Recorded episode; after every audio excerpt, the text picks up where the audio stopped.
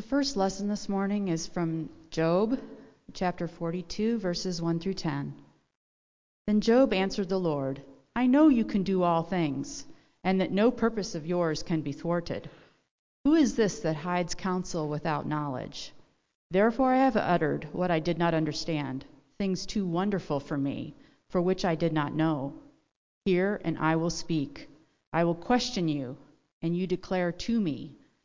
I had heard of you by the hearing of the ear, but now my eye sees you. Therefore I despise myself, and repent in dust and ashes.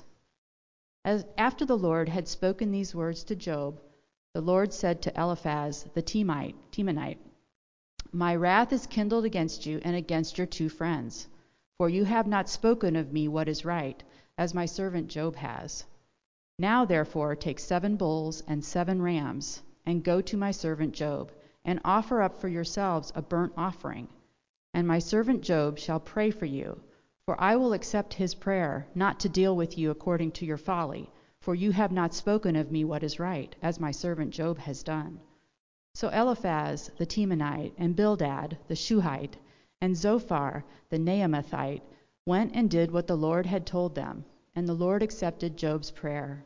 And the Lord restored the fortunes of Job when he had prayed for his friends, and the Lord gave Job twice as much as he had had before. Here ends the reading of this word. Amen. Tenth chapter of Mark, we continue. We're all the way to the 46th verse. It's already taken us about three weeks to get through this chapter, but there's a lot going on. Today we finish up the 10th chapter of Mark, 46 through 52. Jesus and the disciples came to Jericho. As he and his disciples and a large crowd were leaving Jericho, Bartimaeus, son of Timaeus, a blind beggar, was sitting by the roadside. When he heard that it was Jesus of Nazareth, he began to shout out and say, Jesus, son of David, have mercy on me. Many sternly ordered him to be quiet, but he cried out even more loudly, Son of David, have mercy on me. Jesus stood still and said, Call him here. And they called the blind man, saying to him, Take heart, get up, he's calling you. So throwing off his cloak, he sprang up and came to Jesus. Then Jesus said to him, What do you want me to do for you? The blind man said to him, My teacher, let me see again. Jesus said to him, Go, your faith has made you well. Immediately he regained his sight and followed him on his way.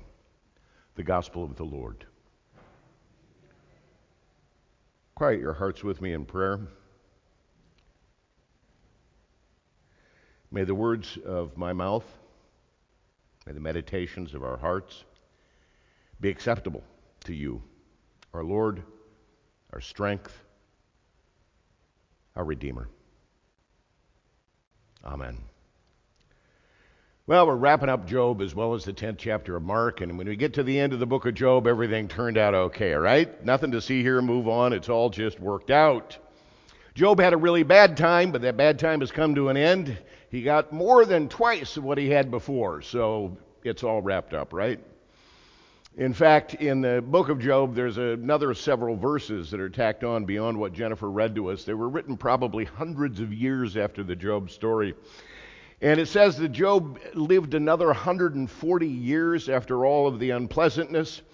And he had uh, 10 kids. He had three beautiful daughters. They were so beautiful that they're even named in the book, and the seven sons are not. Uh, he became so wealthy that he was able to divide his estate among his ten children. It was like uh, the Walton family, I mean, Sam Walton's family. He was the wealthiest man in North America until he decided to divide up his estate between his children, and that created six of the ten wealthiest people in America at the time.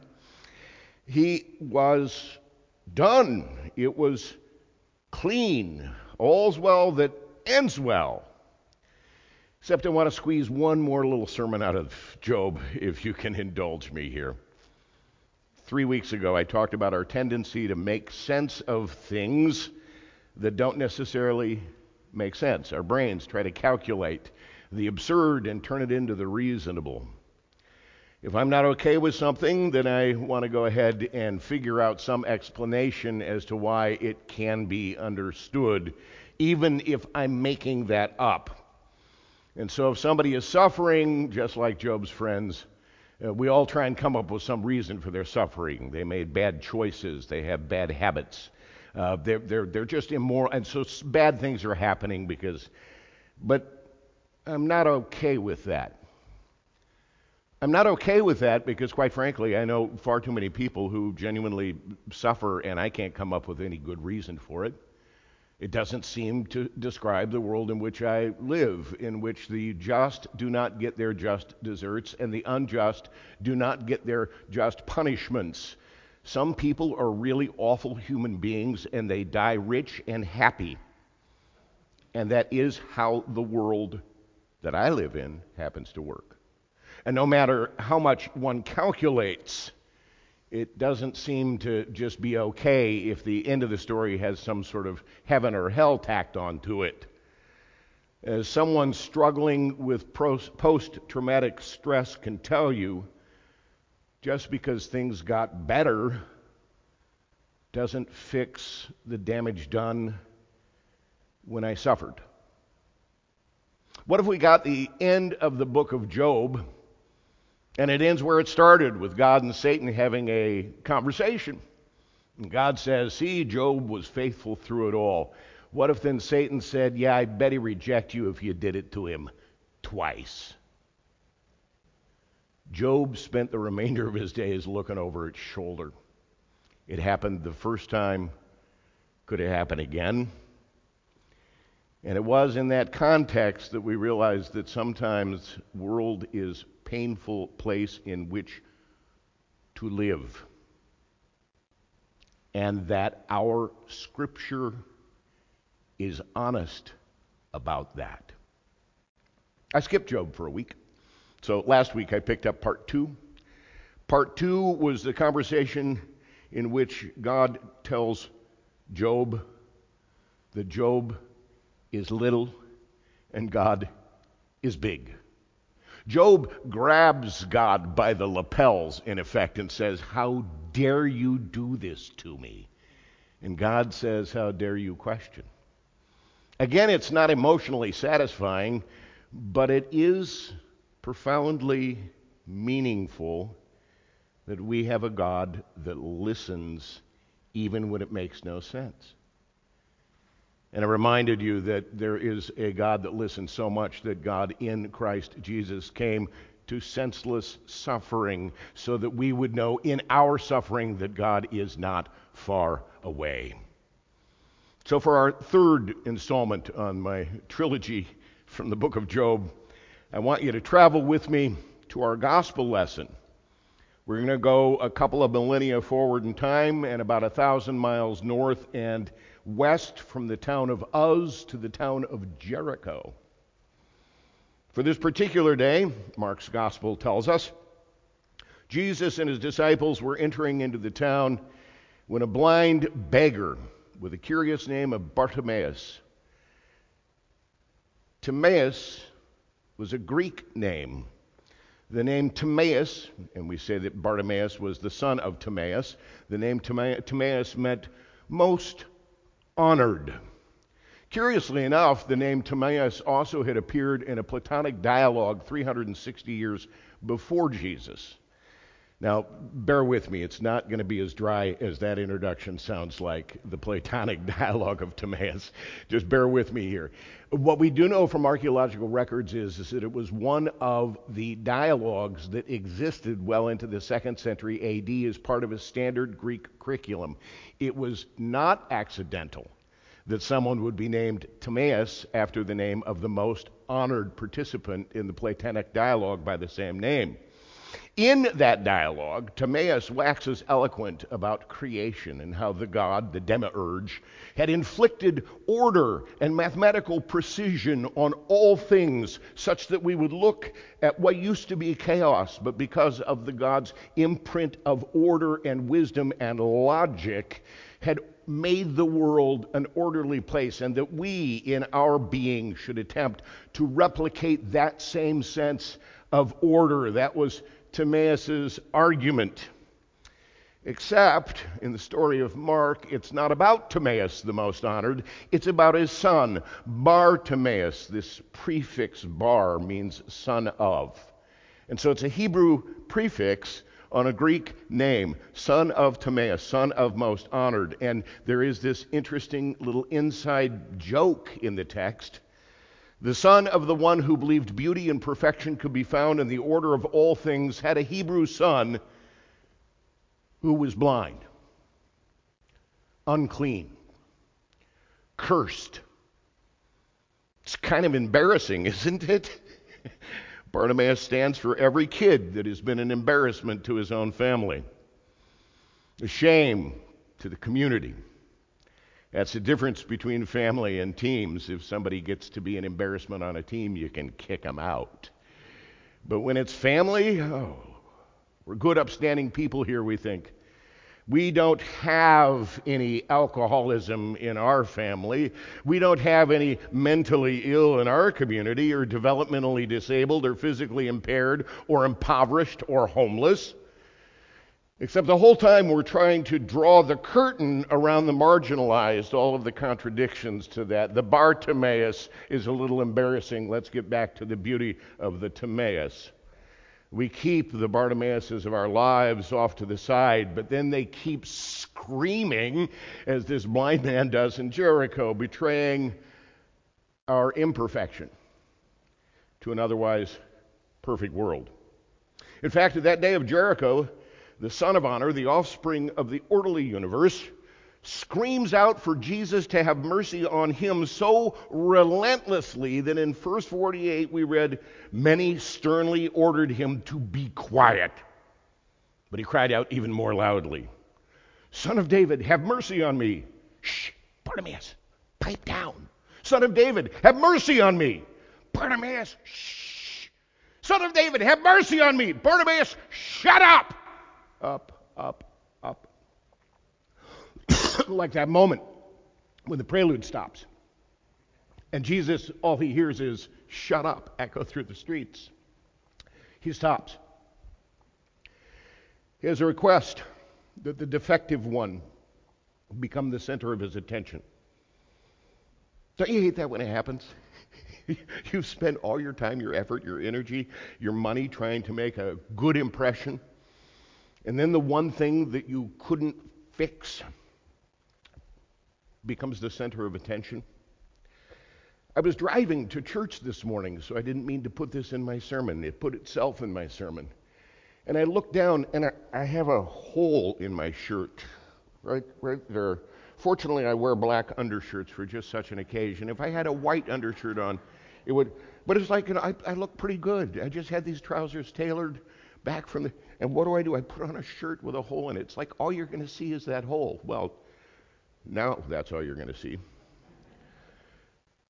They completely betray the illusion that we have created a thoughtful and beautiful and pretty world.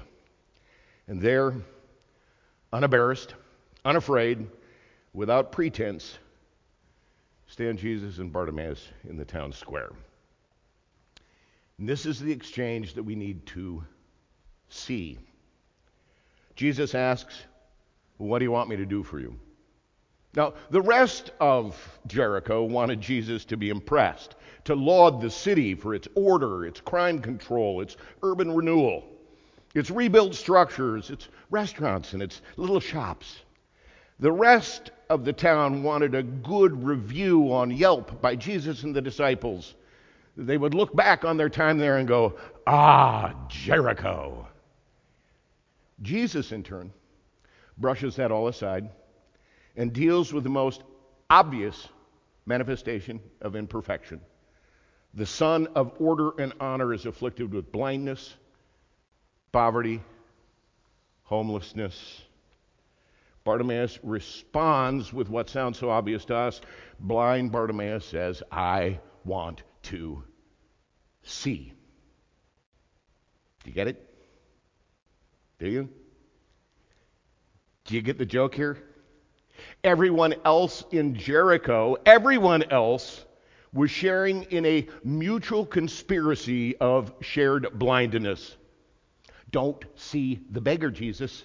Don't point out the poor guy. Don't point out the impaired one. Don't see the crazy guy. Don't hear him screaming. Don't attend to our imperfections. Bartimaeus was blind through no fault of his own, but the town was blinded by their mutual choice. Who in the end gets to see? Who in the end is healed by his faith? You see, the only ones who get to be healed are the ones that will admit that they are blind. So let's rush back. Thousand miles southeast, a couple of millennia, back in the town of Uz. What does Job say in verse 42, or chapter 42, verse 5? He says to God, I had heard of you by the hearing of the ear, but now my eyes see you. Therefore I despise myself and repent in dust and ashes. The Lord restored the fortunes of Job when he prayed for his friends. That's where the text historically ended. His fortune was restored when he prayed for his friends. When we see a suffering Job, a blind beggar, the obvious imperfections of the world around us, where do our eyes track? Do we look around for some moral explanation, a cosmic justification to shield our eyes from the pain of others? Do we look away as if they don't exist? Look through them as if they're not even there? The only one who gets to see that day in Jericho was the one who was willing to admit he was blind. And Job's fortunes were restored when he prayed for his friends. What do you see? Do you want to see?